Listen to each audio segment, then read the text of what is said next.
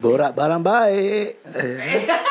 Macam mana satu produk tu boleh sampai satu tahap yang terbaik sebelum ia boleh dipasarkan ataupun dikeluarkan untuk kegunaan orang ramai? Dengan melalui ujian, dengan melalui berbagai-bagai ujian sebelum ia boleh menjadi produk yang terbaik untuk orang lain gunakan. Contoh kata kita ambil kereta Ferrari eh, satu brand yang sangat besar, dia akan melalui ujian engine, badan, suspension, elektronik dan banyak lagi sebelum ia boleh diluluskan dan dikeluarkan. Sama lah juga dengan benda-benda yang kita gunakan setiap hari. Contoh kata macam software, hardware ataupun apps yang kita guna kat phone setiap hari tu. Benda-benda ni pun melalui berbagai ujian sebelum ia boleh dikeluarkan untuk kegunaan orang ramai. So apa yang saya cuba nak cakap dekat sini adalah samalah juga kita ni manusia melalui berbagai ujian dalam kehidupan yang sepatutnya kita ambil peluang untuk kita perbaiki dan perbetulkan diri kita supaya kita dapat menjadi manusia yang terbaik di mata pencipta kita. Yang terbaik tau bukan yang sempurna kerana tidak apa yang sempurna. So guys, sebenarnya tak ada siapa dapat lari daripada ujian sebab ujian tu memang sebahagian daripada hidup tapi yang lebih tepatnya hidup ini sendiri adalah ujian untuk kita semua. Dan setiap orang tu diuji dengan cara yang berbeza. Ada orang yang diuji dengan kesenangan, ada orang yang diuji dengan kesusahan. Tak kisahlah, yang penting kita gunakan peluang tersebut untuk kita perbaiki diri kita. Apakah jalan terbaik untuk kita menghadapi ujian-ujian dalam hidup kita ni? Solat on time dan berikan keutamaan kepada yang memberi ujian pada diri kita ini. InsyaAllah. What say you guys?